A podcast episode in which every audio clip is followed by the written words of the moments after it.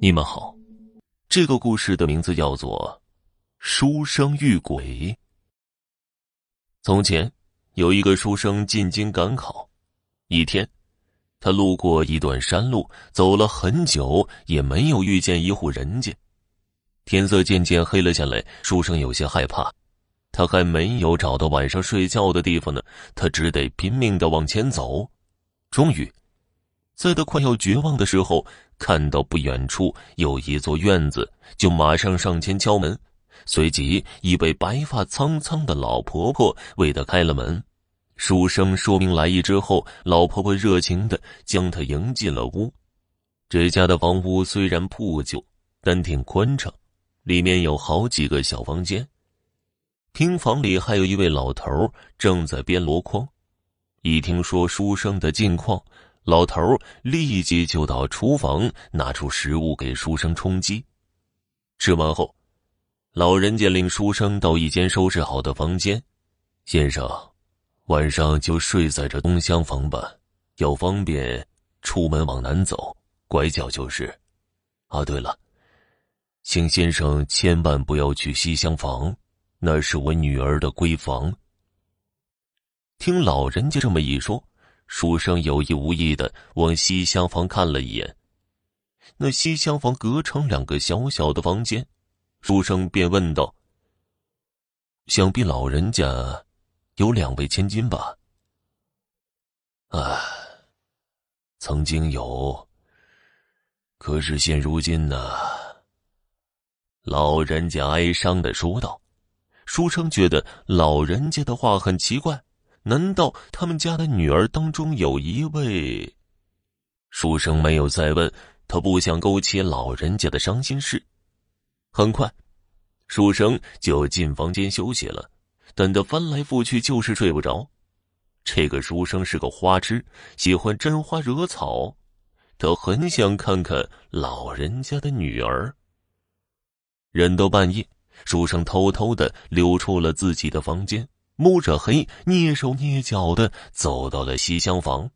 他发现第一间的房门竟然没有上栓，就悄悄地推开门走了进去。接着他点上随身携带的蜡烛。房间里是很平常的女孩子的摆设，一张梳妆台，一张床。他走进床，迅速地掀开了纱帐，那张床上居然放着一副棺材，书生吓得掉头就逃。这时，房门口却站着一位十七八的娇艳的女孩。她问道：“你是谁啊？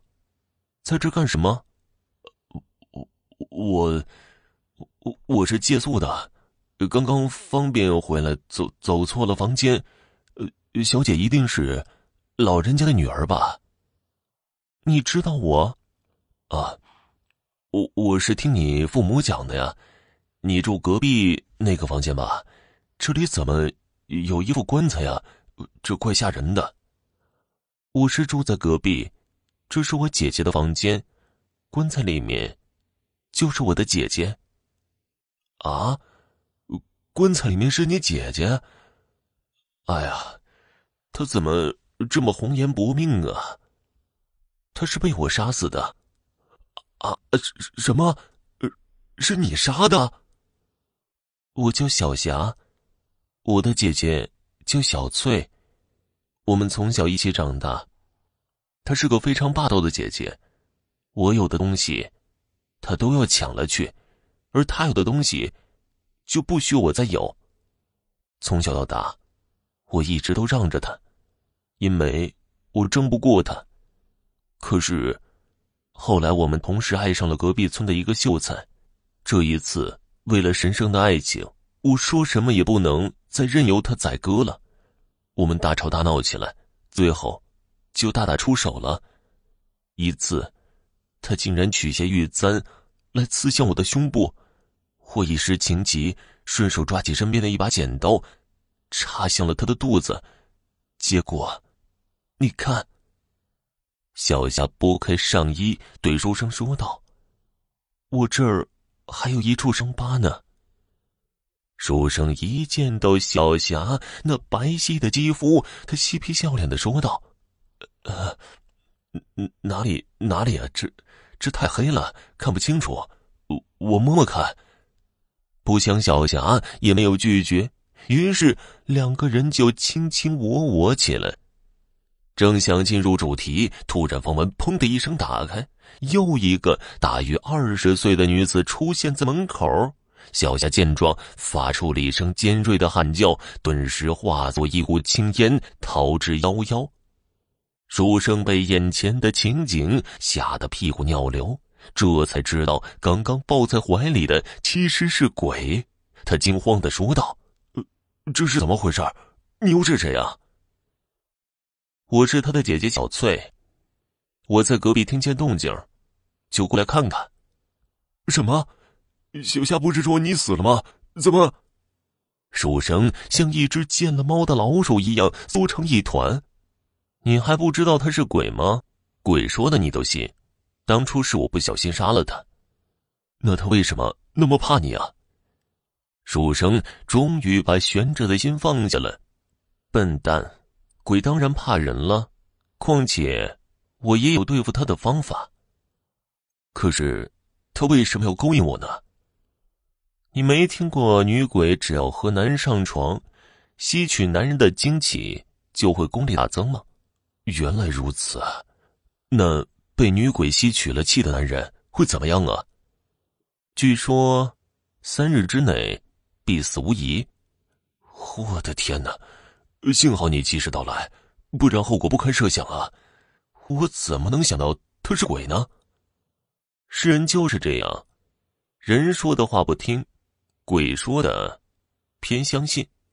现在没事了，你回去睡吧。”“我还哪敢睡啊，他再来可怎么办呢？”“放心吧，鬼是不会主动找人的，都是人自己惹鬼上身。”小翠边说边走回她自己的房间。